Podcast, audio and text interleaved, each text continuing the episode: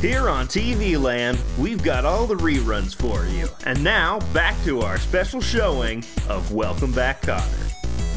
Mr. Kotter, Kotter, Mr. Kotter, I think I'm gay.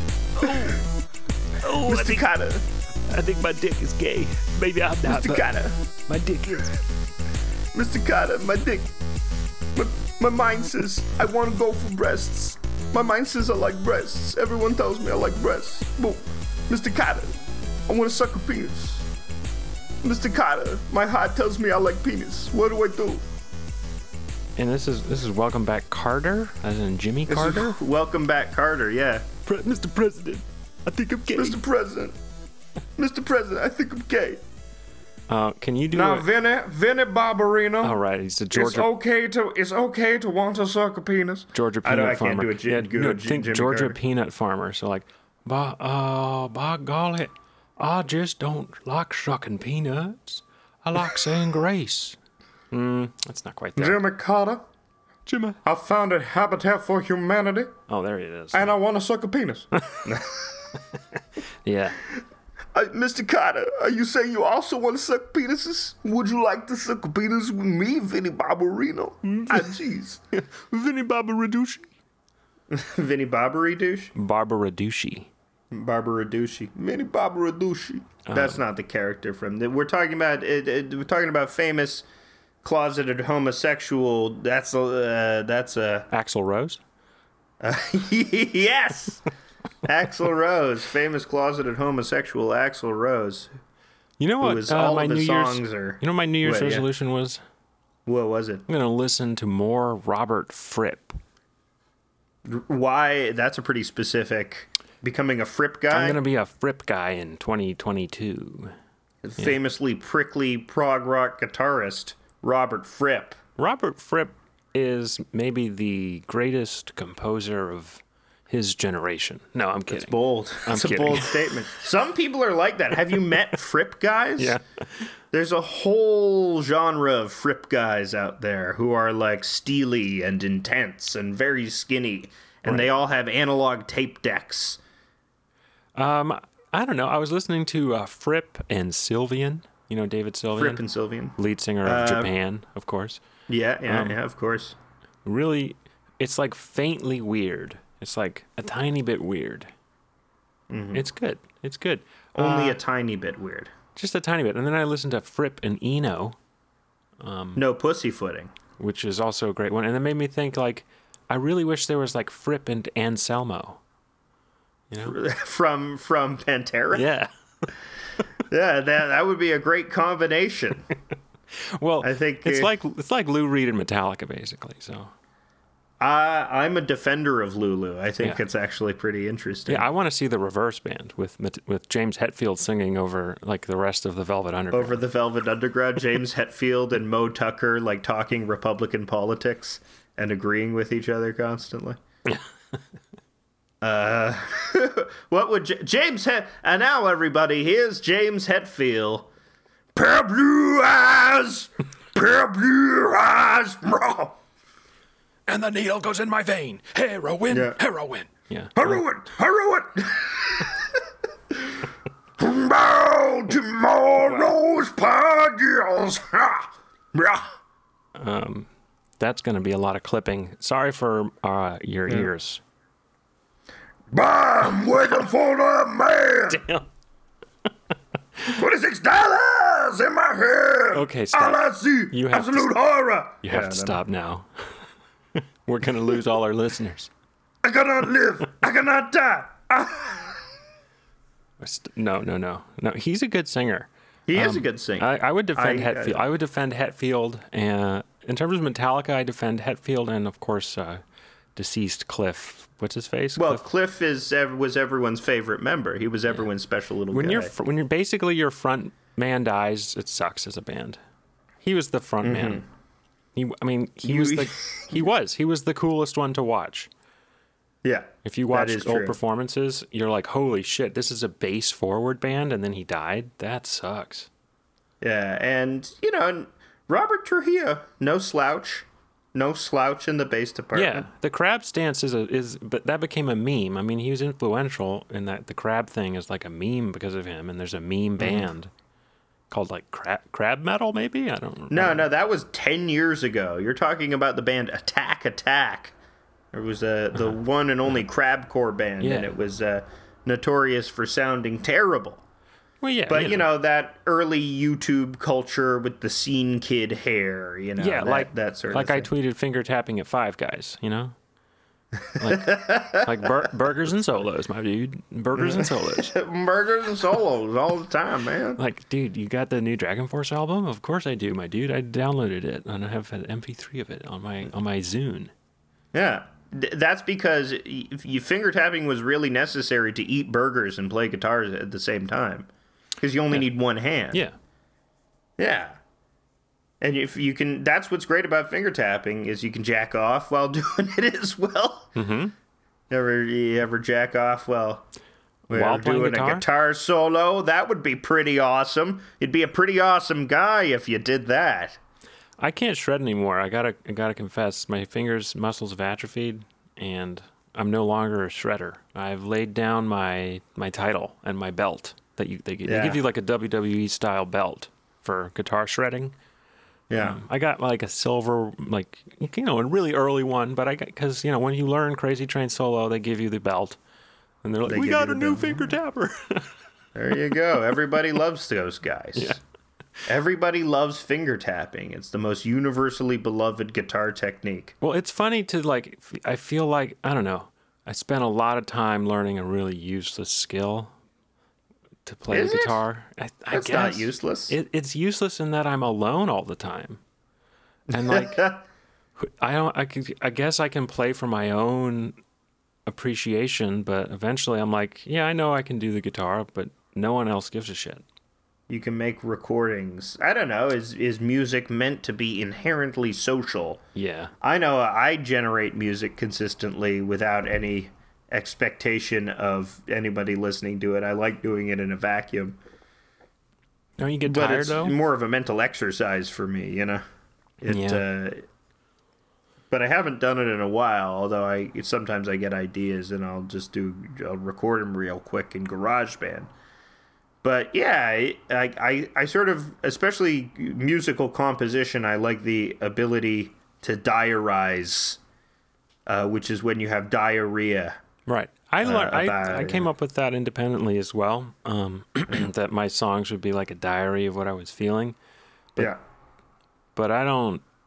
I I try to go back and listen to my repertoire, and it's kind of like, oh, okay, depressed, depressed, depressed, depressed, depressed. Oh, I was depressed. yes, but different kinds of depression. yeah. You know, I was I keep trying to get into the Smiths, but I can't. I can. I can't. It's Morrissey's voice is the worst. I don't get it. I don't get what people see in it. They don't. That's what they see in it. I mean, it's like, do you like Rush? Yes. because I didn't like Rush for so long and because of Geddy Lee's voice, and then I was like, I'm just gonna accept it for what it is, and then I then I became really into Rush. This was when I was like 13 though, so The yeah, but the thing about Geddy Lee's voice is that there's this guilelessness to Rush. There's this goofiness to Rush, which I think makes it palatable. With Yeah. the Smiths, there's this uh, taking themselves with the utmost seriousness, which is. I, I think works for a lot of people. That's you know that's what it. yeah, uh, you have to be very a- serious. Have you ever? Um, maybe you should try this exercise. Um, this February, rent a suit and walk around Yeah. in the rain and listen to the Smiths.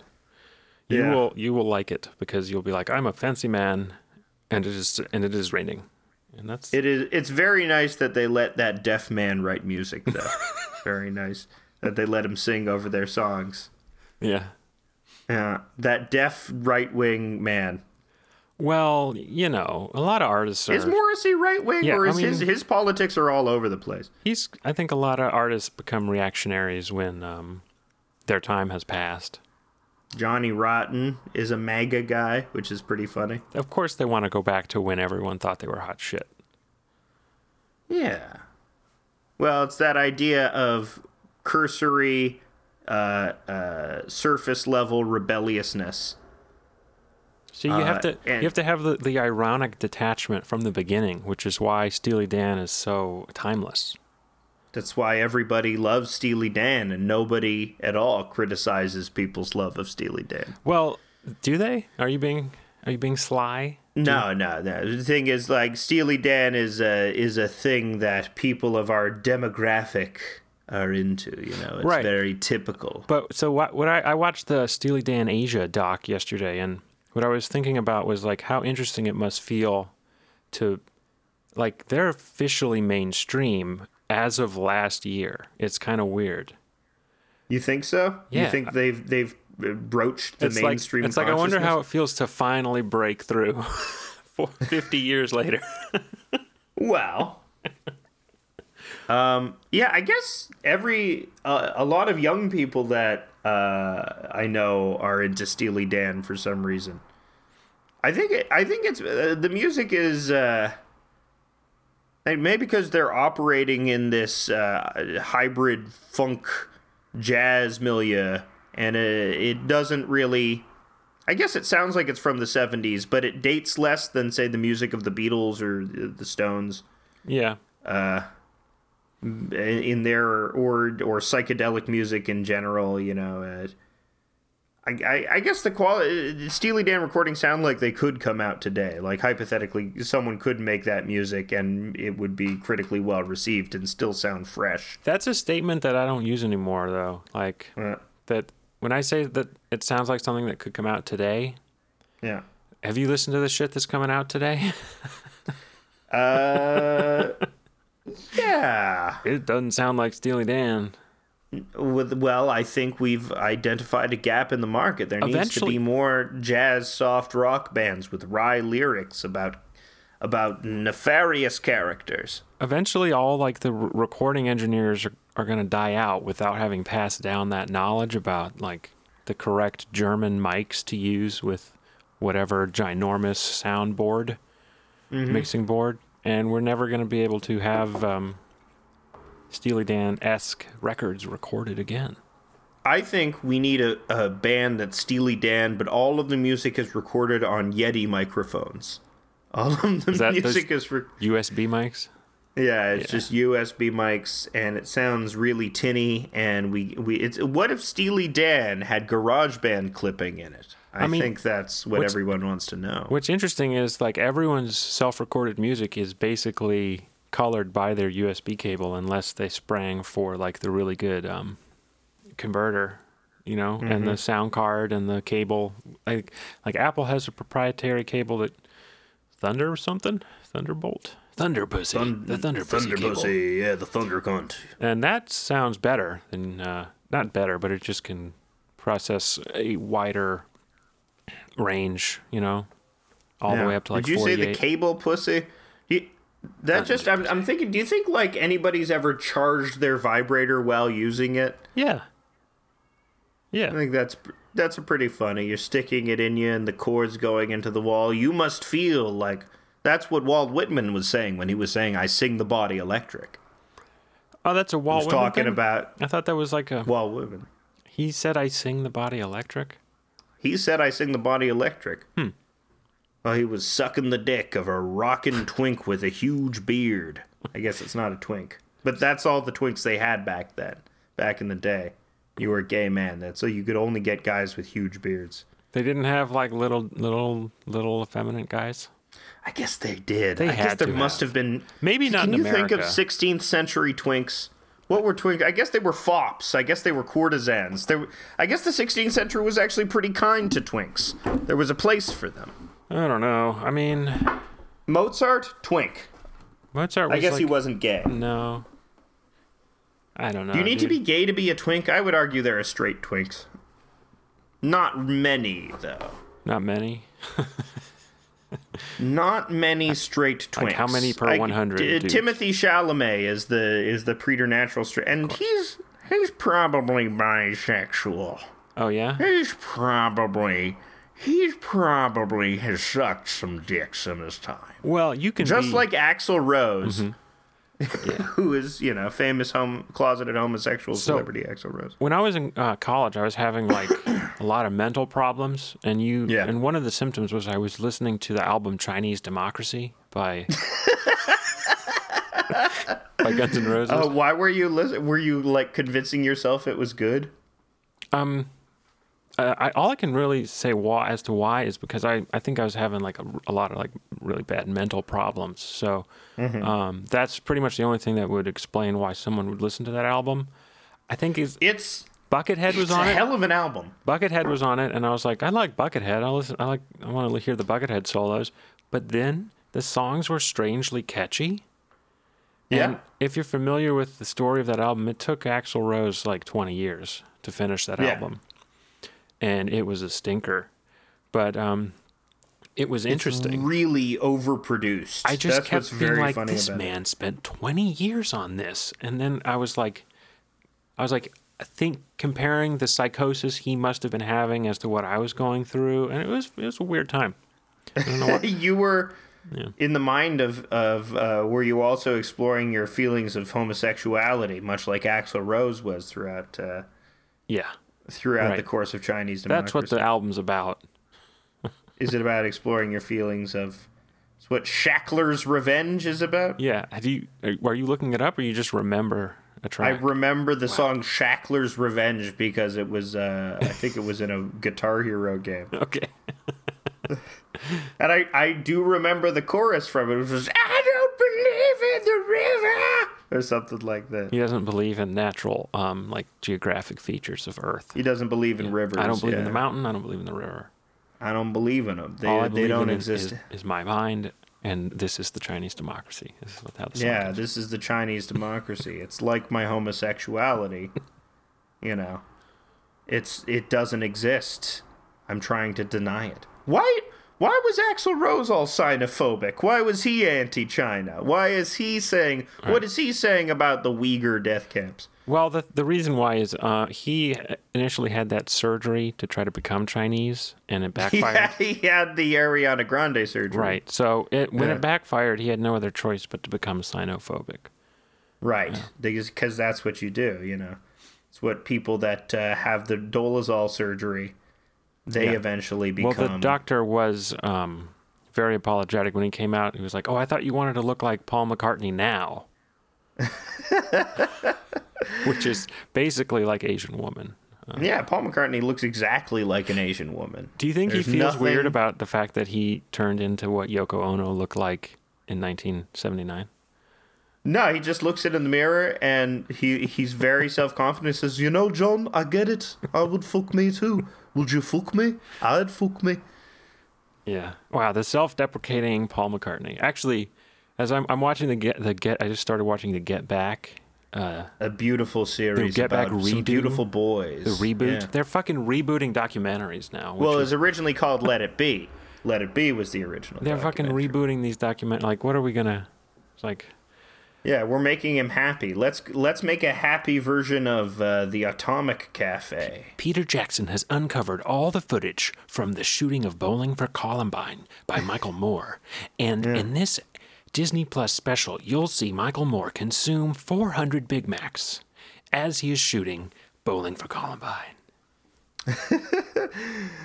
Peter Jackson has acquired seven more hours of the Zapruder footage, where we actually get to see the people in the Kennedy assassination have some laughs. you know, people always think about it was such a dangerous time, but actually, actually, the Kennedy assassination was a time of mirth, and it's what me, Peter Jackson, Hobbit man. It's what I'm going to explore. Uh, I love the Beatles. What did the Beatles have to say about the Kennedy assassination? Oh, didn't like it. I thought he was a good man. Oh, I didn't Thought he- really, didn't really much think about it. We were just too famous at the time. Yeah, we were too famous. It was Beatlemania and all that, so we couldn't really pay attention to the Kennedy assassination. you know, we were all we were just doing a lot of speed, and we were up with girls all the time. That's all we cared about is girls. You know, later we found out Mr. Kennedy. You know, he was into girls too, and we thought, oh no, we Missed lost a good one. dude. we lost a good one, lads. missed We opportunity for the for the Beatles to party with Kennedy. You know. Yeah, yeah. We could have been eating the same pussy with Kennedy. We could have been getting rimmed out by Jayne Mansfield. She gave rim Kennedy. jobs.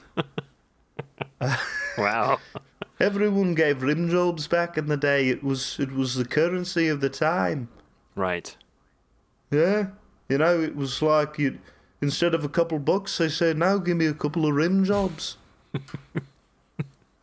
you know, it that it was currency. They have they they're telling me about these things called cryptocurrency now. Where what about rim rim job currency? Mm-hmm. You know, Very true. Yeah. you know, labor is money. That's what that's what Marx said. That's what Marx. That's what I read it on the Socialist Beatles meme page that I manage. Paul McCartney. Wow, man. So he's a radical. Oh, I mean, oh no, I'm not. I'm radical. in the DSA. Okay. And I molested. A, I molested some women, so they won't let me back into the chapter meetings because of my molestations. But I'm too famous for it to stick, you know. So you is this is this all true? Is this all true, Mister? All of this is true. Paul McCartney, Wow. DSA member, molesting woman Somehow all the time, looking like an old Asian woman, looking like Yona, wanting to fu- Yoko, wanting to fuck myself. now do a Yoko impression. No, don't. No, Everyone does. Yeah, I like I like Yoko's music. I'm one of those silly boys that likes her music. yeah, she's cool. I mean, her compositions are cool, except that Yeah. she's kind of copying La Monte Young. Like, Yeah. I mean, I guess she got. I mean, anything to make that style of uh, music more well known. I guess, but when a lot of people see that, they're like, "Oh, this is a joke." Yeah. But uh, I mean, that's the thing about performance art is that every piece of performance art looks like a parody of performance art. We're going to throw Uh, an egg at the wall and see what sticks. Yeah. And then And but uh, I sort of like that. There is a humor to it. Uh, John Cage, you know, when he was there's some f- footage of him doing one of his works on on television. They asked, and, and the this particular piece involves him like hitting a bicycle and putting a kettle on and and and hitting uh, hitting things with rocks and you know it's the staid audience of the of the 50s television program you know they won't know what to make of it and people say are you uh, the host says are you afraid you'll laugh and he says well i'd rather people laugh than cry and you know I, Ne- that's never like how that. it's never have I felt about my music. you'd rather people cry than laugh about oh, your yeah. music Oh, always. I got that's You yeah. And I gotta send do, I gotta change that. I think that's the key to my reju- rejuvenation. you you make it you make it less music about despair and make music of hope No, make funny music. You know, the song. I think Yeah. you've seen uh, experienced this that sometimes the songs that you've written more as a joke are the ones that have more a longer life. Yeah. Yeah, well, I I think yeah, when you're when you're not taking a song seriously, it is easier to let that the spirit of creativity flow through you because it's like, ah, whatever, I'll just write whatever. As opposed to, you know, when a song you're saying, this has to mean something. This has to be serious. This has to has, and you pour over every detail and you make sure every note is in the right place and it's more arduous. Whereas like uh, like the song that sticks with me that I've written is my Tiny Dick song. I sing it to myself all the time Of course. because you know sometimes it, it- and it was easy to write because I obviously it's not important. it or true. no it's not important or true. um, but within that, well, well, let's go over the lyrics. I think it is important. To, what is wrong and what is right? Sucking tiny dicks tonight. Oh, okay. What is good and what is bad? I know sucking tiny dicks don't make me mad. Okay. And the tinier the dick is the tinier the malice in your soul. And And the tinier the dick is the tinier the phallus in your hole. Yeah, I remember this song. Yeah, there you go. the You tinier the remember dick the is the song. You the remember malice these in your soul. incredibly. Is that it's how it fun. goes? It's fun. And the tinier the dick is the tinier the malice in your soul. Yeah. And the tinier the dick is the tinier the phallus in your hole. Nice. Yeah, it's a bad song, but it sticks with me. It's all about melody, man. It's all about the melodies. Yeah. I know music music doesn't have melodies anymore. Or like melody doesn't seem to be as important a compositional idea as ambiance. Yeah, hip hop has And- changed it a lot. Hip hop's Yeah. about ambiance. But uh, I mean, even I mean, hip hop is very melodic, but the melodies nowadays are very simple, like autotune stuff, where it's like this three note riff. Uh, uh, It's what Travis Scott does all the time.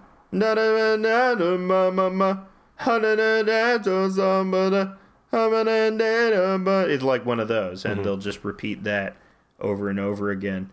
Um, and I don't mind that. I th- I think that's pretty good. But I like I like melodies that travel a lot of places, and we don't get a lot of those anymore. Yeah. Well, I don't know. I don't no, I'm to- sure we do. We- sure. We do get a lot because music is everybody's producing Yeah, lots of everyone- great music there's, constantly. There's never been uh, more music being put out than now. yeah. We need a we need a great machine to sift through it and deliver us the gems, like the Yeah. Donnie and Donnie and Joe. Uh, what are they? What Donnie and Joe Emerson? Uh, what is? What am I thinking of? What? Donnie and Joe Emerson? Yeah. What? Do you know them? No. Let me find. that? Let me find them real quick. Uh, one, you- one, you know the Zendaya's Meechee guy, Gabriel Gundacker. You doing um just gibberish now? Yeah, it's Gabriel. it turns out he's a rapist. Donnie you and Joe. Emerson. Um, Joe. they have an album called Dreamin' Wild. I think they were like 14 and 13 when they put it out, or something crazy.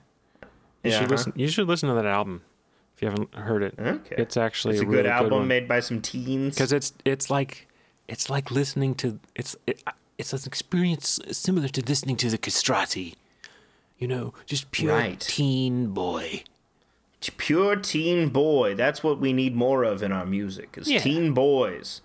like why do Glenn we, Greenwald thinks. why do we still have justin timberlake justin bieber all the justins that are like 30 40 years old around we need some mm. 13 year olds We need some th- new 13 year old talent. That's what we want. That's what we need in this country is uh, hot new tw- uh, tween talent. we haven't had a hot pop superstar in like how long i mean billie eilish come on Who is Olivia? Apparently, Olivia Rodrigo is popular. I don't know. She couldn't sound the thing about an Olivia, Rodrigo. I hear her name and I'm like, am I about to listen to some classical music? Am I about to listen to some Portuguese folk songs? I don't think so. I don't think so. I want to listen to some broad pop music, which features synthesizers and references to the pussy. Yeah, is that what her Uh. music is? Because if so, damn, I'm missing out. Yeah, I, I don't know what it is. I couldn't. One, let's let's see, listen to some bars of Olivia Rodrigo. Okay, yeah. I am going to Hold listen on, no, to. I can. No, no, hold on. I can do it on the. uh We can all listen. We can all listen and we, We can, can, all talk get. over We can it. all get. Um, She's young. She's a young person. Do you think we'll get uh, kicked off Spotify if we play five She's seconds? 18 years old. Oh my god. Olivia Rodrigo. I know I was not writing good music at 18. Okay, here, hold on. I'm gonna just like go into the middle of this song. It's is up with that? Okay, that's as much as we can play. Okay, yeah, that's uh okay, so based on that th- clip of music it sort of sounds like it's got uh wry punky lyrics like all similar to Billie Eilish in Yeah. that uh or it's uh or it, that that beat sounded very similar to We Are Never Getting Back Together by Taylor Swift. Mm-hmm. Where there's uh, there's a little more going on. You know, she's uses some Sprechstimme, some speak singing in order to underscore the importance of some lines. Yeah, maybe I jumped at a. I didn't jump in at the hook, but uh, if we play more any more, clever. we'll probably be kicked off Spotify and hunted down by the American government for copyright Yeah. infringement. So Olivia Rodrigo will personally give us anal fissures. you mean if I play this song, she'll come to my house and step on my balls? She might come to your house and step on your balls if you play that song. Dude, That would be great. That would be great. I think. Okay, who top five people you want to step on your balls? okay. Uh, uh, Jill, uh, Jillian Anderson. Gil, Jillian. Gillian Anderson, number one. She's severe. She's beautiful. Yeah. Okay. Liv Tyler. Liv Tyler, she's a gentle spirit and was raised by Todd Rundgren. Now number three, Steven Tyler. Steven Tyler, freaky man, got a mouth like the salt sucker beast, got big massa- flappy gummers. Dude, I, I think of Steven Tyler and his toes as being like as dexterous as fingers, and I think he would really just get into the balls with his toes. yeah, he would he would uh, massage and ripple ripple the testicles. Number four, uh, Frederick Nietzsche. Number two is Friedrich Nietzsche. Okay. Oh, I was going up. I was going up. So Oh, like, my number up. one is is Gillian Anderson. Your- Definitely. Oh, your number one Yeah, is yeah. Gillian Anderson. yeah, No, okay, so your number four Nietzsche. is Friedrich Nietzsche. okay, why Nietzsche? Uh, I think his toes would probably it would probably be like a really interesting aromatic experience uh, between my balls and his lot, yeah. toes. You know, Didn't wash a lot. Yeah. it would be. I think we would maybe the resulting fungus from that could maybe create some new cheeses. Yeah, we we haven't had a lot of new cheeses, you know. I'm sick of the old cheese. Let's get some new cheese, you know. But the cheese hegemons won't allow it to happen. That used to be how you would make a new cheese. Would um, two people who had never gotten together would get together and mingle their balls and their feet, and it would create yeah, a new would, fungus. they would just be f- uh, doing frotting Right, and doing and- frotourism. and you cultivate that in someone's armpit hair, and then you rub cheese on that. yeah, cross pollination. Uh, so number that's what the five for ball Number stepping. Um, Ball stepping. I think Marilyn Manson would do a good job. He's a rapist, you know. Yeah, I think he would. That's kind of why I pick him to step on my balls. I think he would because you, you, it, the rapist, you need a rapist to get the job done. Is, is what I'm saying. right. That's kind of why I'm against the death penalty. You know, stick him in prison, but maybe there's a Yeah. use. You know, later Yeah. on down the road to, when you need your to balls step on, on. to step Like- on balls, make like- new cheeses. If we go to war against China, wouldn't we want China. our, our craziest motherfuckers that we have in prison? Like, don't we want to set them loose in China? exactly. You know, that's what's gonna happen. That's what's gonna. Our craziest guys will just send there. we send Marilyn Manson over to China. He's one of our craziest guys. You know, he's capable of anything. Um, yeah, we're gonna have we're gonna have a machine that makes uh, all Chinese soldiers look like uh, that lady. Yeah, we sent Harvey Weinstein over to China. And we sent Harvey Weinstein to just, uh, and you know he's got a thing for for Asians. You know, Oh boy. Well, maybe You maybe that tell was them apart. We should not send him to China. We send him to Russia. Uh, Harvey Weinstein armed only with his penis, Yeah. just going ape shit, just going ape shit on those Russians. You know, in support of liberal democracy. Um, so what do you? Uh, I said my 2022 uh, resolution is Robert Fripp. Uh, listening only to Robert Fripp. What about you? You got any New Year's resolutions? Uh, my New Year's resolution is absolutely to start a Letterboxd account and make very serious reviews. No joke reviews. No jokes, huh? You, no jokes. This will not be a place for jokes. People use Letterboxd as a place for jokes, but as a place to learn about film. Boy, so first film of the year will probably be Macbeth, right? I haven't seen Macbeth. I would Well, love to. It's coming out. See It's, Macbeth. it's either coming out now or soon. So It's it's came out on Christmas, oh. and although a bunch of our theaters have shut down because of Omicron. Armacron, And Armacron, Armacron. da moo moo. Yeah, huh? Exactly. It Okay. sucks for all. It sucks for all those guys in Baltimore named Omicron right now. Yeah. A lot of guys are having uh, taking a lot of heat. yeah. um. Uh, yeah. So well, yeah. Uh, I so here's I I want to circle back to the idea of having a weapon that makes all all enemy combatants look like Mary Elizabeth Winstead, and then sicking Marilyn Manson on them. You know, as he's wont to do. Well, we were before the show. We were talking about um your thing with what the- if we if we sh- had Sean Penn as a combatant and made all of the soldiers look like Madonna, and just let Sean Penn loose in that Ooh, no, oh no, loose in that alley? that's uh that's terrible. Well, we, let's let's That's move on to something joke. a little more lighthearted bad about domestic. What lot- we just have a gun that makes it look like Bill Murray's wife, that makes him look, and then stick Bill Murray in there and just have him go ape shit, you know? Um, what Bill Murray did something bad to his wife. Bill, Bill Murray, yeah, uh, in his divorce proceedings, it was revealed that he domestically abused his wife. Like, with jokes or with his fists? What with his fist? What we do is we get the the gun to make the enemy combatants look like Johnny Depp's and get Amber Heard, you know, to you know throw ape shit and uh, throw glass. I think I'm catching on to what you're doing here. This is this is just an extended bit on domestic violence, which is very serious. Um, I let's go to a, a happier place where you were talking about changing the um, the bullets from the Las Vegas shooter Into syringes into syringes of vaccine. with the vaccine, yeah. Yeah, and how beautiful Yeah. that would have been. That would have been a beautiful moment, yeah. That, Stephen Paddock would have been a hero. Right, forcible If mass instead, vaccination. you know- people people wouldn't like it at the time but when covid rolls around you know suddenly they're wondering what paddock put in put in him and and now they're like oh my god he was a saint he was a saint actually i have been spared i think a lot of people would take you know after six months they wouldn't like it at first but i think the forcible vaccinations they would eventually get used to them yeah. I mean, I would. I'm of the mind that you should also include a dildo insertion up the butt at the same Right. time. You have to you have to do that in order to make the blood vessels expand. Oh, that, So how that funny you- would that be? All right, you can. if the army shows up with a big dildo and a and a needle, Yeah. Right. Everyone who have been holdouts, you know, the the virus is just getting worse and worse, and people are finally convinced, and it's like, sorry, you didn't take the old vaccine, so you have to do it the dildo way. That's the only one we have now. Yeah. That's what Bill Gates says.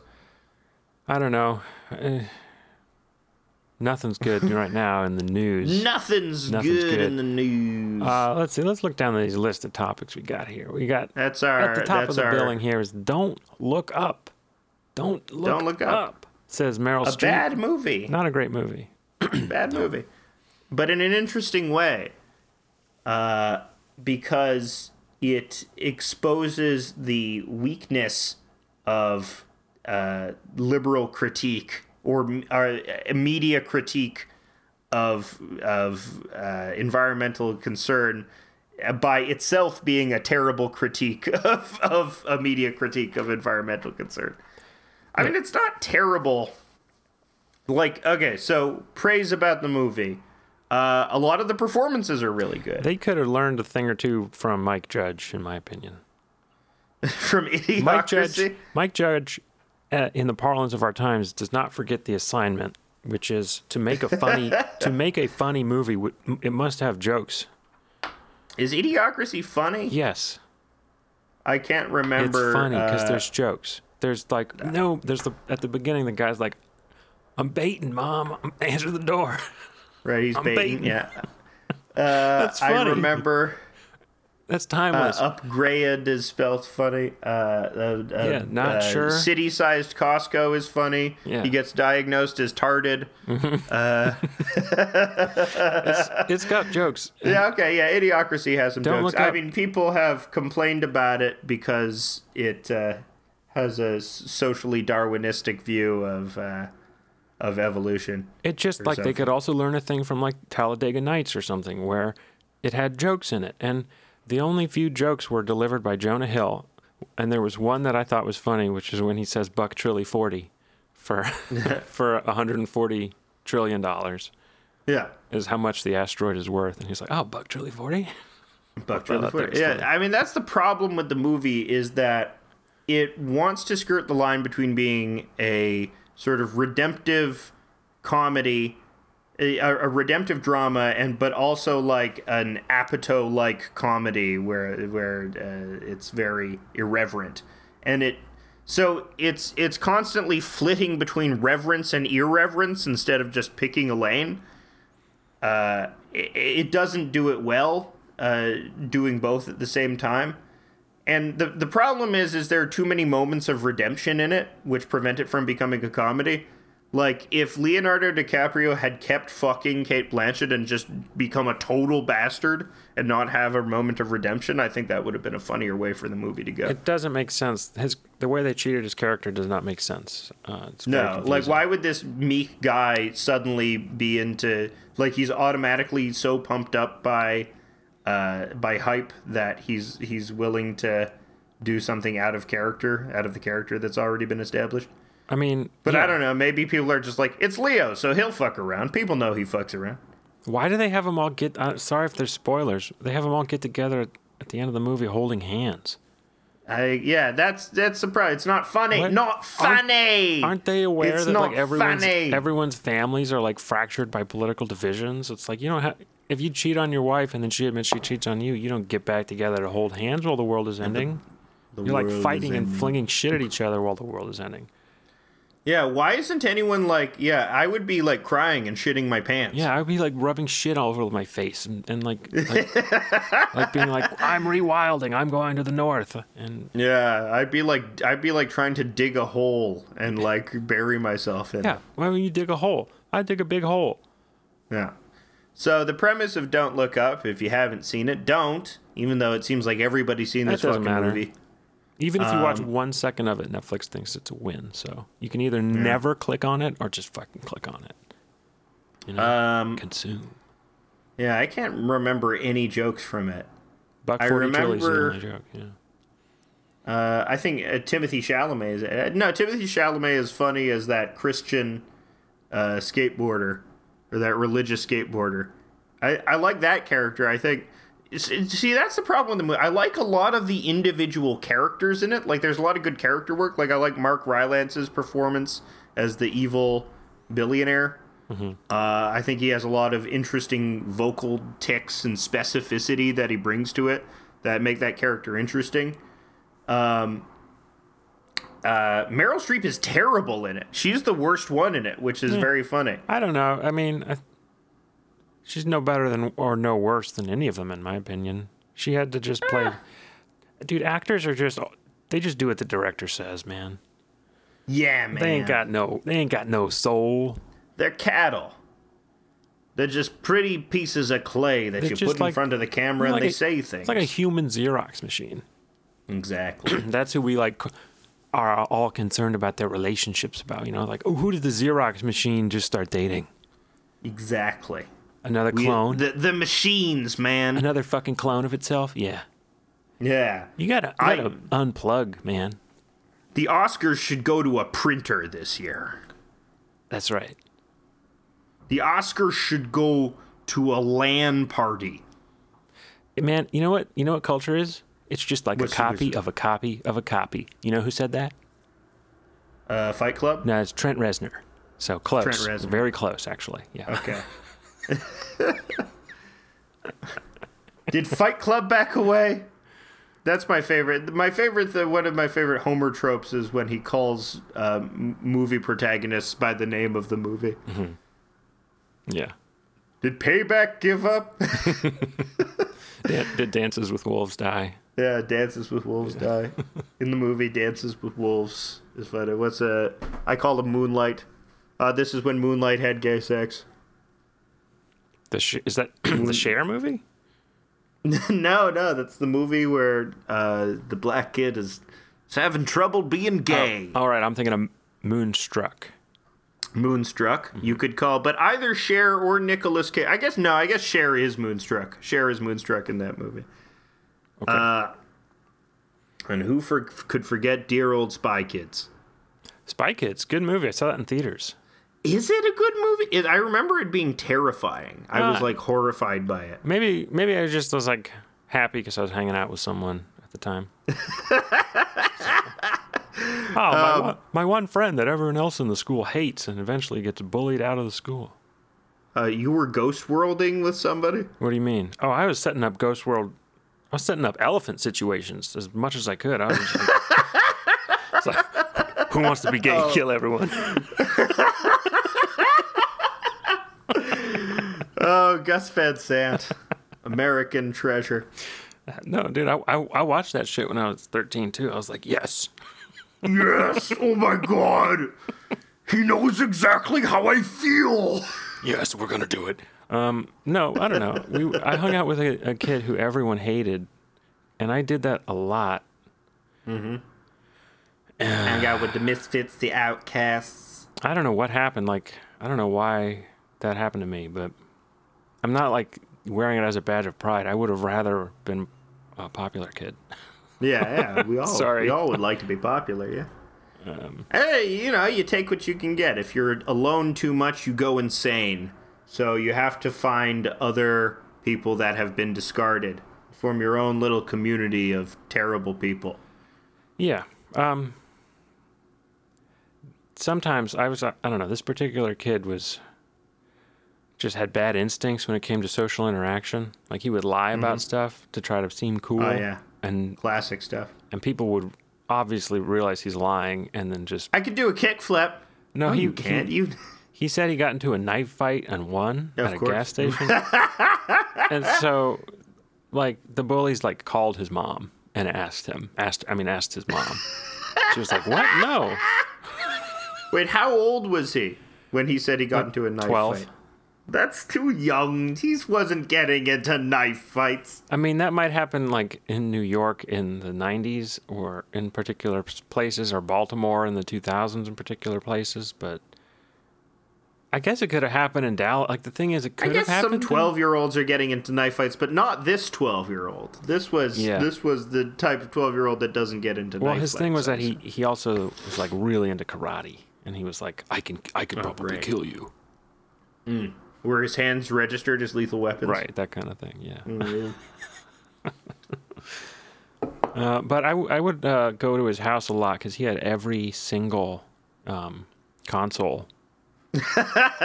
Amazing! Of course, that's how you get friends when you're the weird kid, Yeah. is because your parents buy you material And goods. he had Maxim magazines. That was sick. And then Maxim was great. You He could, also- you could the top 100 hot ladies. he would brush his teeth and, and just spit out the toothpaste and not rinse. I was fascinated by that behavior. That's crazy. You like, have you a bet- mouth coated with film. No rinsing, huh? And he's like, no rinsing. That's you got, you got to keep it clean. like, okay.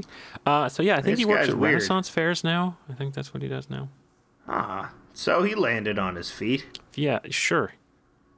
Man, yeah, He's what is he? A, a medieval blacksmith making sixteen dollars an hour at a Renaissance fair. doing what he loves. You know, yeah, he's getting into knife eating fights. eating turkey legs constantly. he's doing fake knife fights and telling people. There you go.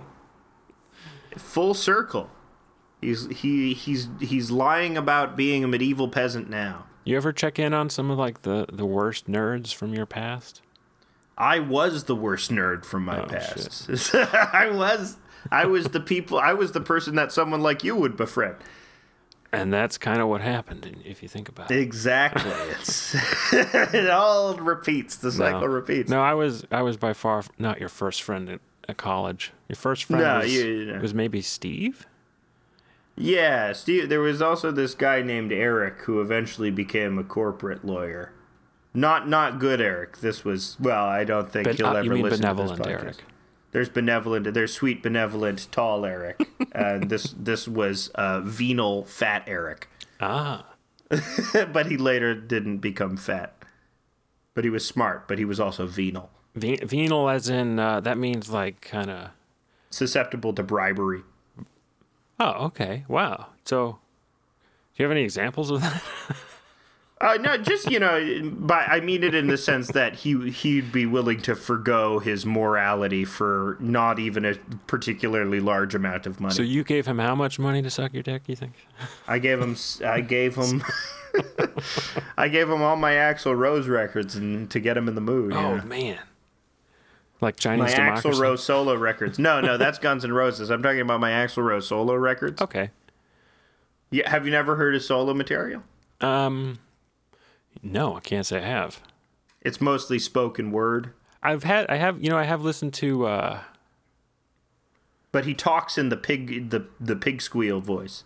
Oh man, now I'm now I'm blanking on. Um. Oh, David Lee Roth solo stuff. Yeah. Yeah, this is also mostly spoken word. China Rose, I think it's called. Yeah, he talks about the diaspora a lot. He's always talking about the diaspora. You know? Is uh, as David? Yeah, I guess Roth is. That's a giveaway there. You think he's big into Israel? You think David Lee Roth likes Israel? I think he's totally brain fried. I I think Like I think David Lee knowing Roth. coun- beyond knowing countries. I think. he doesn't know countries. You think he doesn't have an opinion on Israel? Yeah. I know Adam Sandler's pro Israel. Jerry Seinfeld's pro Israel. Seth Rogen, not so pro Israel. Not as pro Israel as you'd think. Maybe, like, he won't go full on pre Palestine, but he will be like, "Mm, maybe I don't like Israel so much. This is my flawless Seth Rogen impression. It's reminding me of the impression we had at the top of the show that you should not. Oh, the James Hetfield. That kind of sound like. no, don't do it. Stop. no, we're gonna lose all our listeners again. They just came back. Yeah, it's too much clipping. Um, Uh, it w- fucking, you know, is uh, in the news this previous week or maybe previous two weeks. In case you didn't notice, we were gone last week for a holiday special. we had to take a holiday break. yeah, we were feeling the heat from doing our our once a week podcast. Sometimes you got to take a break. I mean, Sometimes you do. I had to work on some personal issues. I did. Yeah, take a mustache break. If you know what that means. It's, uh, yeah. Other people will People know. in the know will know. people will know what that what that means. take a mustache break. You Yeah. know, get your get your oils and take a mustache Mm-hmm. break. uh, what, what happened the previous week or past couple weeks? Oh well, um, there was another mass shooting, which is you know ho hum for America, Right. Whatever. I actually I missed this one. I didn't Yeah. see it in the papers, and people were talking about it, and I was like, "What? There was a mass shooting? What? I didn't see it. What?" It wasn't really that widely reported. Uh, it was, I think, four people uh, were slain, unfortunately. It seemed Uh, like but- the guy knew everybody, so it was more like a targeted thing. I don't know. it was like a revenge thing. It was in the in the Colorado tattoo community. He was taking out specific people in the Colorado tattoo community. But uh, this person whose name is Roman McClay. Okay, so that's another thing. Whenever there's like a mass shooter and they say, "Oh, you know, don't publish information about the shooter because it it, it uh, deifies them." And do you do you ever feel that guilt? I don't know if it deifies them particularly. I guess to a certain subset of people, the certain subset of people who are like uh, worship Elliot Rodger as the supreme gentleman or something like that. Yeah, yeah, because those people generate the next one sometimes. Sometimes they do, sometimes they don't. It it when that happened once. I mean, I think like the. Yeah. I think it was The- like one I of the think Alek Minassian, the van attacker, directly references Elliot Rodger Yeah. as an inspiration.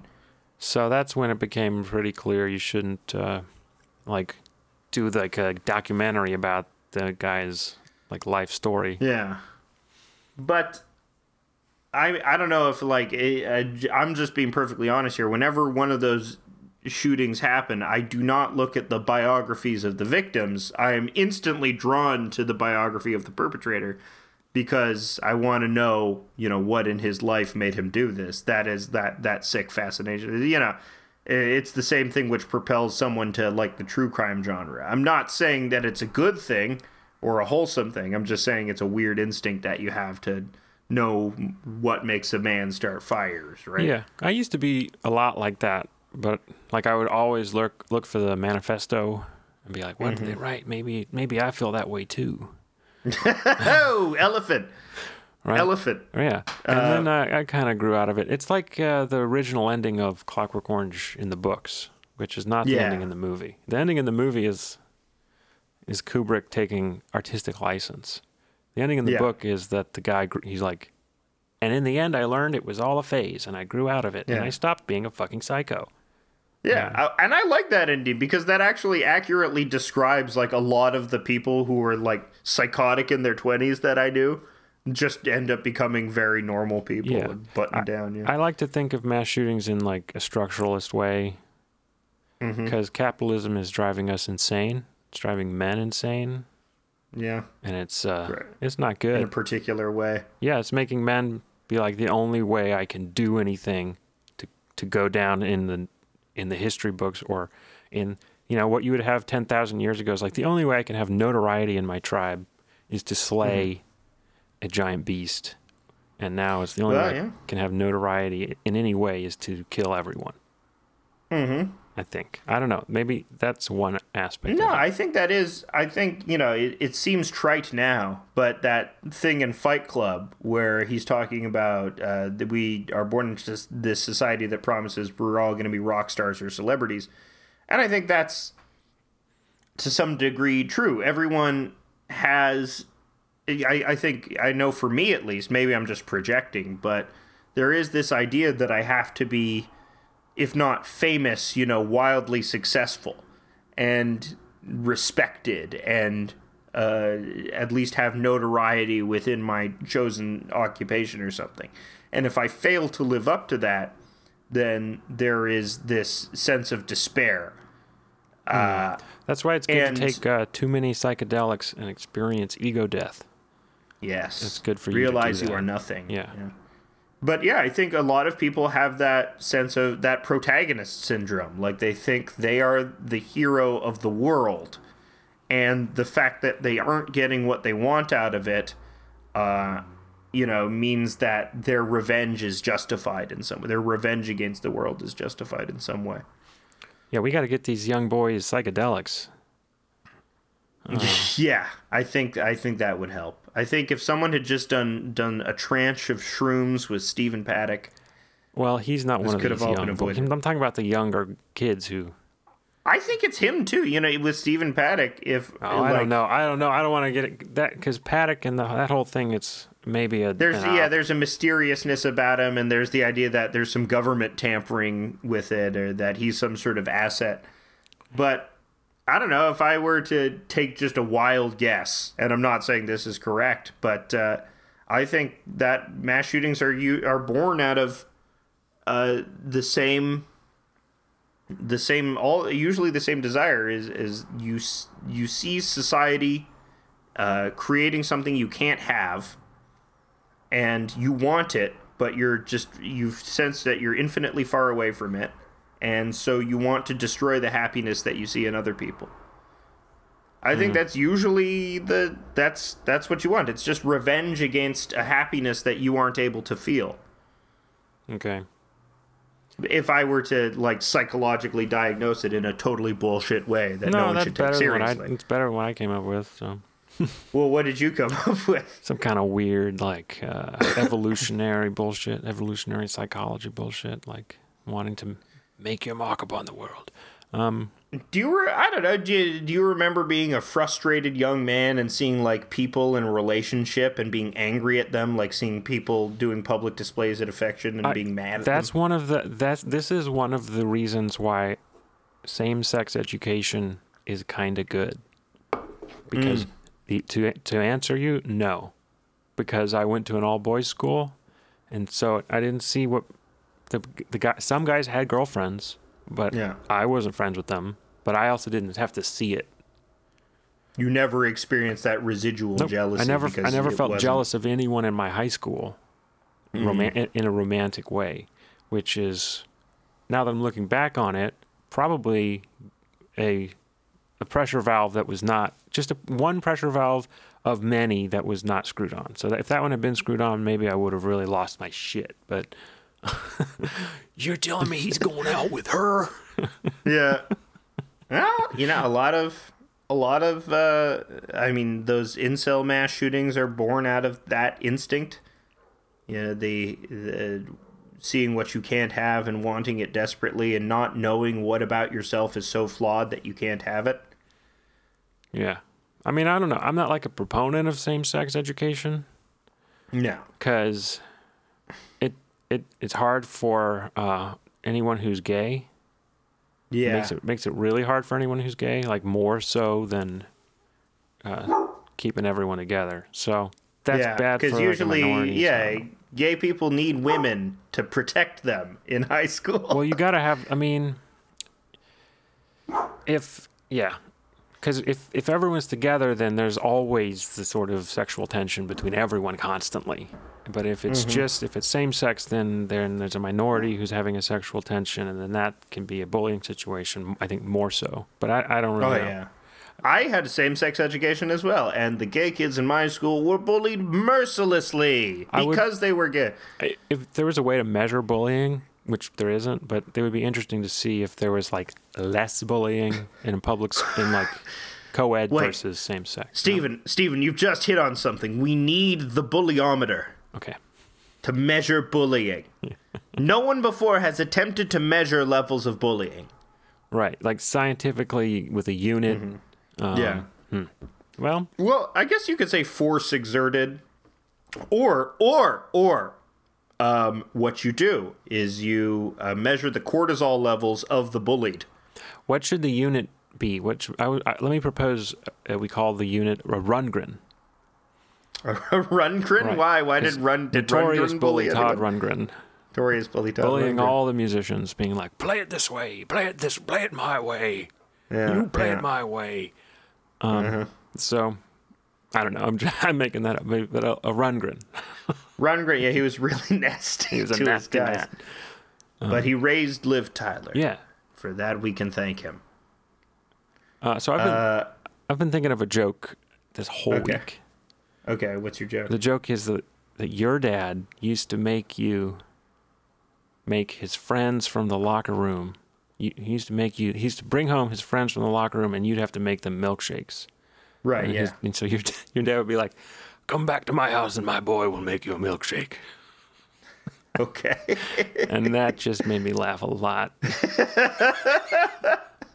well, that's a that's a real thing. That's like there there's a trope in literature and movies where it's like, and I used to dance for my dad's friends Right. for pennies, and they'd say, "Go, Charlie, go." And I didn't like them, th- and I danced through the tears. I was crying the whole time, but they would throw pennies at me, and they hurt. Oh my god, they hurt. And they'd put me in a dress, and then And they make gave, me sing. they give they'd you a black eye. Yeah. Ah. oh, how drunk they'd get! I'd remember their breath. like in like British industrial times. Yeah. oh, Stig, get out here. Dance for the mates. Dance for the mates. Festa. Festa. I'm sorry. I'm sorry. It used to be that the only entertainment a family had would be to abuse the youngest and weakest child. Exactly. That's how you got along. Right. and That's that's why, why- there was so much less bullying in schools because schools were like a place for all the abused children to sort of come together and unite. Yeah. And then once the home life became less intense, then the school life became where all the bullying took place that they internalized over the years. Uh, what if uh, we had a machine that made all the enemy combatants look like Eric Clapton's son and then sicked Eric Clapton on them? Have you noticed that the decrease in child abuse corresponds directly to the increase in school shootings? No, but now that you mention it, now that you mention it, we should It be hitting our kids. That's how that's called that what that is is a, is a lie that I just did. I don't know. Could be true. No, it's not But true at all. we're not hitting our kids anymore. We're not shooting our kids anymore, so they aren't getting a, an appropriate fear of guns. Uh, no, that that's like that's like something that can that's I think that an argument conservatives have made. That uh, hitting children makes them more disciplined. Yeah, I I I have in fact upon further recollection seen that in print. My my theory is that uh, your dad doesn't get to hit you. Your mom gets to hit you like three times, and even you know just slap you upside the head a little. You know, not injure you. Don't leave a bruise. But your mom gets to hit you a couple of times because she's not as strong. This varies, of course. If your mom is the strongest woman in the world, might not be okay for her to hit you. Yeah, your dad Might not be your dad okay. can can make you make his friends milkshakes. Yeah, yeah, that's what your dad can do. Yeah. Your dad can't hit you, but he can force you to make milkshakes And the, for the his friends. The definition of milkshake is left up to you to determine. Yeah. It could be A milkshake like can really be anything. it could be what is bringing his friends to the yard, if you will. Is there you go. A reference to Kelis. Everybody loves Kelis. Uh, uh, that song is so old. I know. I'm so old. That's from when we were in college. It's like 10, yes, 10 I think years it's from ago. before that. I think it's from when we were in high school. Really? More than ten years ago. Yeah. Maybe it was from like 2007 or 2007. Yeah. That's when time stopped for me. Is 2007 Yeah. when I went to college. Right before Obama was elected. Well, I hadn't smoked weed then, so that's the last time I had like an actual memory. You have strong memories back then. Haven't had any memories in like brain. 15 years. You don't need them. You know, people say humans are a collection of memories. That's not true. We're meat that walks And jacks off. and jacks off. Mm-hmm. It's one of the funnier things we do. Yeah, like a pig in the blanket. What? That's Like the penis is the pig. Like it pig- looks pig like in a pig in the blanket. a pig in the blanket. It kind of looks like a like a like what it looks like when you're jacking off. Like the croissant is the oh, hand, like when you're when you're moving your Yeah. penis skin over your head. and then the weenie is like your weenie. exactly. And there like you you go. know, size size corresponds for me. Sure. when You I see pig the you're, you're saying I'm you're like, having a tiny penis. that looks exactly. You've made delicious hors d'oeuvres, Mrs. Johnson. It looks exactly like me jacking off. it looks exactly like me jacking off. It looks exactly like a foreskin around a small penis. Penis. A small penis. Uh, we do this with a lot of penis. Mm-hmm. You need penis in your writing. You need penis in your fashion. You need penis in your soul. Uh, I I want to sympathize with the small penis community, but I myself am not a member of it. No. In fact, Of course not. in fact, dear listener, would you be surprised to know? Uh, yeah, I, I wanted to. I wanted to join the penis club, but I wouldn't have any club that would have me as a member. Wow. Um, See, these are jokes. There's an these are hot. These are hot, tasty there's jokes. an average dick uh, guy Reddit. So there's a Reddit for guys with average dicks, and nice. they're just the comments are just guys with 7.5 inches being like, "I feel so small," and then a bunch of other guys being like, "Fuck you." Uh, that's funny. I haven't felt great distress about the size of my penis. That's never been a huge subject for me. I mean, it comes up so often. Like you see the guys in porn are like, I wonder what it's like to have one of those, like huge cactus motherfuckers. All right, hey man, a little part of you has to admit you're still holding out a little bit of hope for one last growth spurt. Yeah, everyone is like, you know, maybe it's not done yet. You know, maybe there's more to this story. How can I unlock the testosterone that resides in my spine? I'm like doing spinal cracks. Look, we've all cracks. tried to jelq. Yeah, we've all tried to do turbo jelqing, but uh, it never works out. One of the early episodes of Degrassi is about penis size. It's about jelqing. Uh, is that where? Is that the penis pump? I mean, or is that the They weights? jelq in it. What's I forget what. Hold on, I'm looking up jelqing right uh, now. Uh, because I know you can attach weights to your penis, and that can help. It's a penis stretching exercise. It involves hmm. massaging your penis tissue, stretching the skin to create micro tears that look engorged when they heal. Jelqing. Okay, well, Does jelqing actually work? how funny would Did, it? so did they jelq in Degrassi? No, they had a penis pump in Degrassi, Oh, great. but it was penis weird. don't It's like a fourth grader.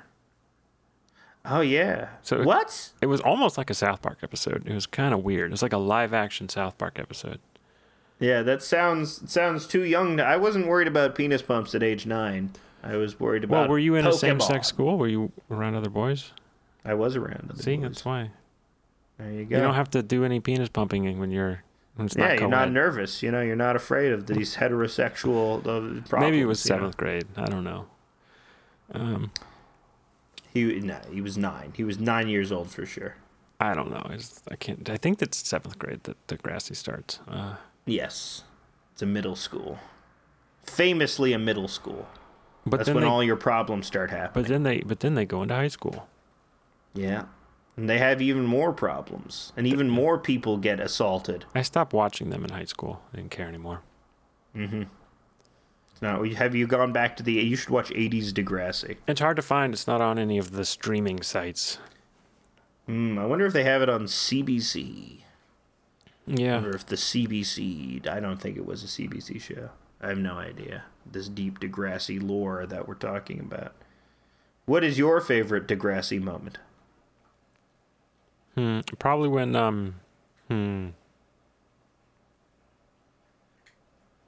That's hard. That's hard. I'm not prepared. Okay. We'll- have to do a top five Degrassi moments. We will. episode. I'll watch some Degrassi. Uh, We'll talk, no, we'll talk don't. about Degrassi. I don't wanna- Well, okay, so we were talking about a mass shooting, uh, and then we got off topic, like we always do. That's our trademark. You see, is uh, so this mass shooting uh, this time. Uh, was perpetrated by a guy called Roman McClay, which is not his real name. That's his that's his book name, which he uses to write elaborate Turner Diaries esque fantasy novels. Uh, and he was also uh, made some headway in the right wing internet media sphere. Uh, so there was nothing particularly interesting except that he was praised by several figures in right wing media before he went on a killing spree. But I don't think, like, mass shootings are pretty rarely politically motivated, right? They're like, that's not usually a thing that happens. Dylann Roof was politically motivated, but I argue even that was more born out of a personal. Uh, uh, personal issues than I mean- any sort of cohesive idea of if you trying to promote. if you read the Atlantic, um, then uh, the mass shootings are caused by white male rage, White male rage, which is politicized by them somehow. Um, but mass shootings aren't just committed by, I mean, white guys, are they? I guess they are. Most of them are probably. I don't know. Uh, I haven't done. I can remember back to VTech. Was VTech white male rage? no, that There's was no, autistic. there's that no was Asian autistic. male rage. That was autistic male rage. Exactly. This is a subset. See, that's well. I wonder. I mean, um, autism is a, a, uh, Adam Lanza, the the the shooter of uh, the Sandy Hook shooting. Uh, the wasn't the theater shooting. Wasn't the guy who did the uh, Dark Knight theater shooting also autistic? That one I don't know. I don't know. about it, but what the the common denominator is social isolation. Is this? Yeah, I think. Well, we're- that's not even that's not necessarily true. Well, yeah, I I think the pandemic might we might be percolating some new ones right now with the social New. isolation. yeah. I think we're I think we're probably cooking up some new insane dudes uh, who are who've been holed up for two years. Mm-hmm.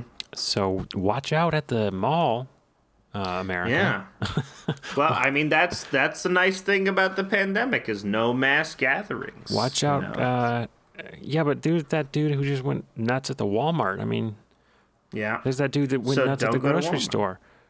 Like, watch out. Just when- everything will be delivery. Everything will be delivered by guys whose lives are much worse than Yeah. you, And but then- who you still hate. and then you're gonna get like delivery guy shoots like 18 uh, people in their own homes.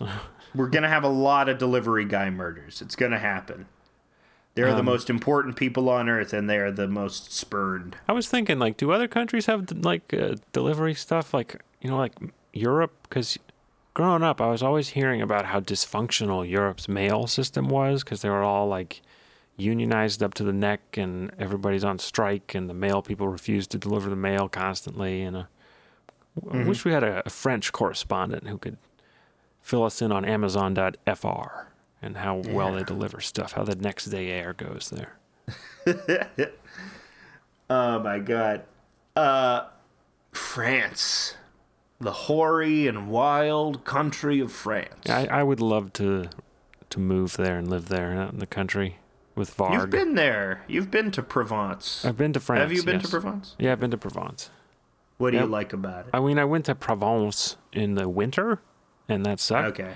uh, because they have something called, I think it's Le Mistral, which is like Mm-hmm. a very cold wind that blows there. So that was Mm-hmm. crazy. It was an ice cold wind. Uh, but yeah, I've been to Paris, uh, Paris a couple of times, and been to a couple other places. I love France. Mm-hmm. I love France. Uh, I've never cared for French culture myself. I've You never gotta- you gotta go for it. I there don't like the food. Immerse yourself in it, man. Nah, gotta get It's immersed. probably stinky. It's like a bath of strong perfume. Uh, do you, uh, you know about Paris syndrome? Yeah, yeah. Japanese people experiencing it. They go to they go to they have this uh, highly romanticized view of France in their head, and then they go to Paris and they realize, oh, all of these people are weird. I See, don't like it. I don't get that. I I don't get that syndrome. When every time I've been to Paris, I've been like, oh, it's great. So Mm-hmm. it's like fantastic. It looks great. I take pictures, have a good time. Is it dirty? Is it smelly? There's dog poop everywhere in France. They Really? hate, they hate picking up dog poop. They will not do it. Interesting. You got to watch where you're walking. There's a lot of these cultural mores I don't understand. Um, that Maybe might that's be why they- the Japanese don't like it. But the Japanese people, as far as I know, are I don't know. Is, is, are they- Yeah, there's a pretty big culture of like looking after your own shit in Japan. How, know, yeah, how, how's their dog? How's their dog do going? I don't. I think even it's pretty pretty good. I think generally pretty good. Yeah, I think they're. I think that if you go to Japan, it's noted for its its overall cleanliness. I wasn't sure. I mean, it like maybe is that, but that's probably don't know. why. It's I've never been to either country. It's probably from like maybe you think it's from animated movies and animated depictions of Paris, like it being sort of fantastical in a way. Yeah, and I I also think that um, a specific quality of Japanese culture is to get very very obsessed with something.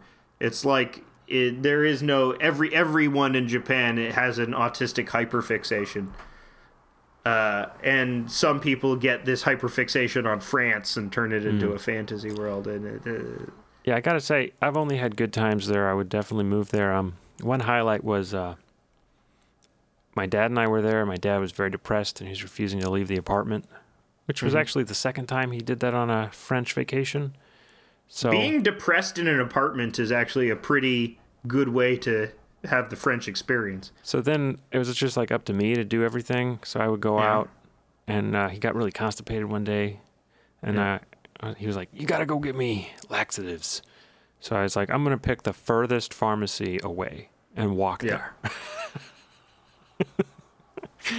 and I got there, and then I was like, trying to explain what I needed in my not so good French. Laxatif. It's like pour le caca. Mon père, il, il peut pas, me- il peut pas faire le caca dans son cul. Yeah. La poubelle. Dans la poubelle. No, that's trash can. Yeah. Sur Toilette. le toilette, il peut pas euh, le faire le, euh, un caca. Yeah. You're just saying that over and over again. Euh, euh, euh, je- euh, J'ai besoin du Metamucil.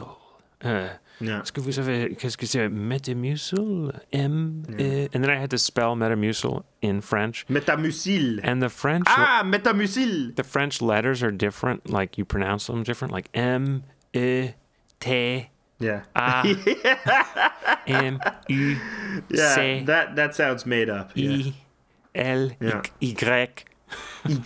Yeah, that was the worst one. Everyone in my French class was always W. That's the one that they had the best W. the best time with. Yeah. It's a double V, which is a better description of a double U than because in English it's W, which makes no sense. They're V's. They're fucking V's. What is this, Rome? Yeah. Are we using our are our V's used now? Is nothing sacred? Would the Velvet Underground's famous album VU be spelled VV? It doesn't make any fucking sense. The well, the velvet, the velvet, The Velvet, the Velvet Underground. velvet, the velvet. Be, be very, very quiet. I'm listening to the Velvet Underground. Ha ha ha ha ha.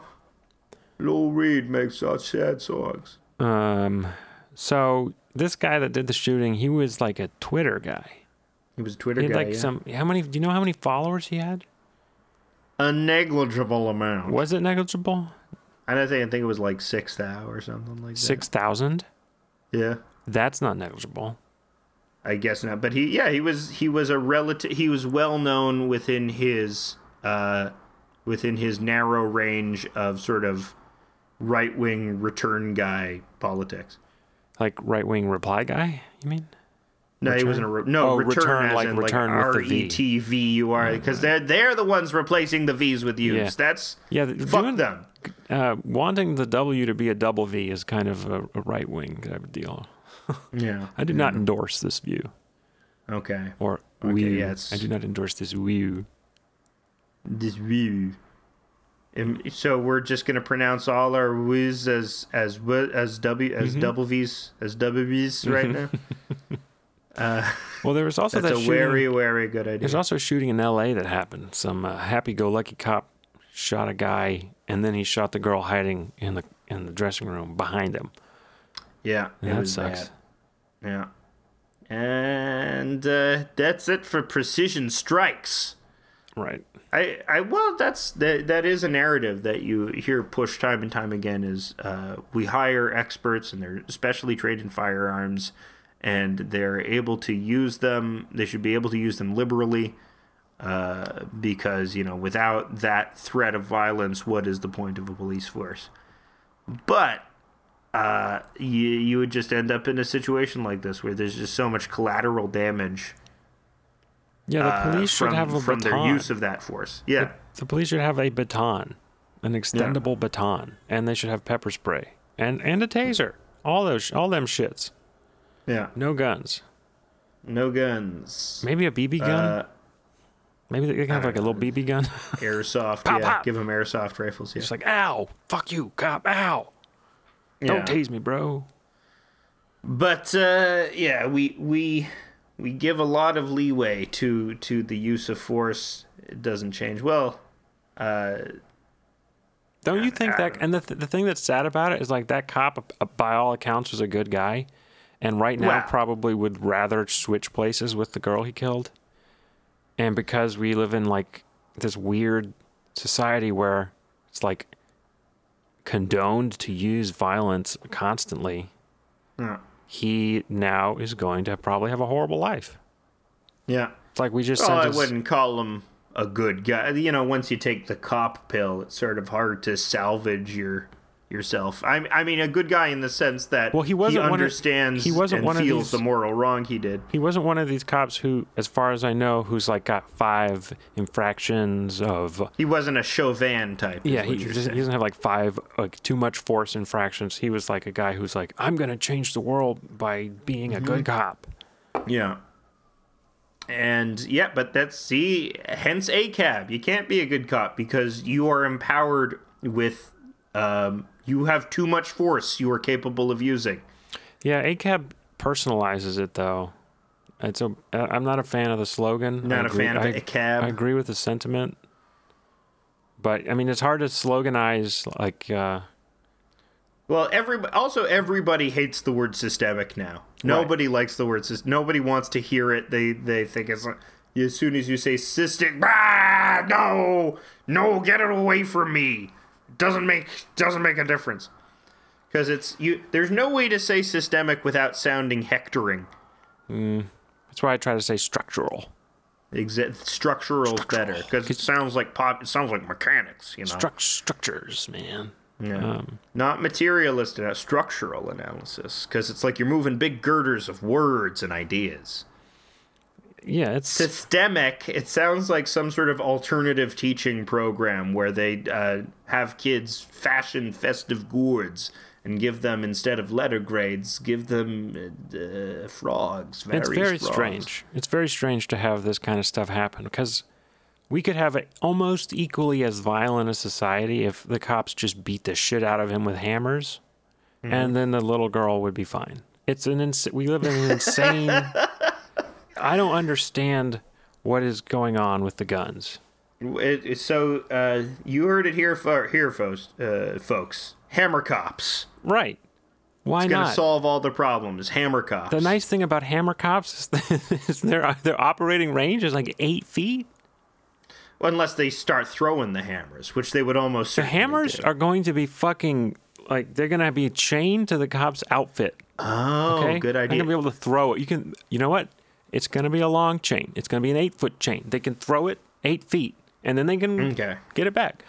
So people know the range of the of the hammer. They have a better chance of Right. surviving. And then if there's a real bad guy, you can get the cops with the longer chains. Yes, throw the you can do better. See, that's that's what. It, no more drone war- warfare anymore. Just hammers. Okay, you know, just go in there with hammers. The Cop, you don't need generally to shoot someone if he's more than eight feet away. You don't need again if he's less than eight feet away. You can just hit him, sidle up and hit him with a hammer, like on the head, like a Monty Python sketch. Just exactly. or a Dave Yeah. Chappelle thing, you know, when he's always. Uh, using the microphone to simulate To simulate a cop knocking him out? knocking someone Yeah. out with a baton. Yeah. Uh, he was funny once. Yeah, he was funny once. That was gr- like Johnson. He's still here. Yeah, it's a very it's that's funny. That's funny. Damn it. Uh, oh well. Uh, what have I been doing? I've been doing nothing but watching movies. You know what I watched is Minority Report, Right. Nice. which is a funny movie because like right at the beginning is like we can only see murder, rapes. Forget about those. Don't we can't see rapes, but the precogs can see murders. That's all the. Yeah. Well, that's the precog's fault. Yeah, I blame them. Systematic uh, bias, maybe. I don't know. But is It, it, wouldn't I- be. It wouldn't be. It would be a different movie if you were preventing rapes and Tom Cruise. They foresee that Tom Cruise is going to rape a guy. and he has to. Look, it's here's my new movie. It's Minority Report with rapes instead of murders. Everyone's gonna love it. coming to the Lifetime Network. Yeah.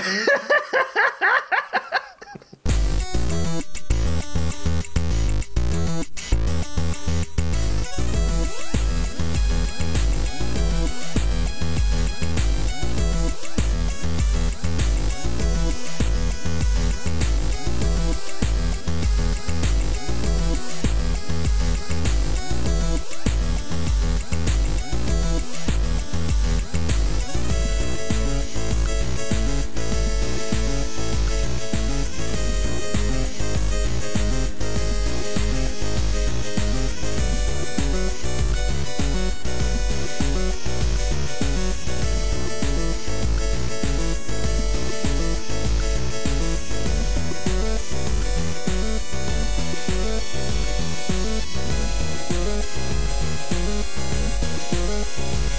right back.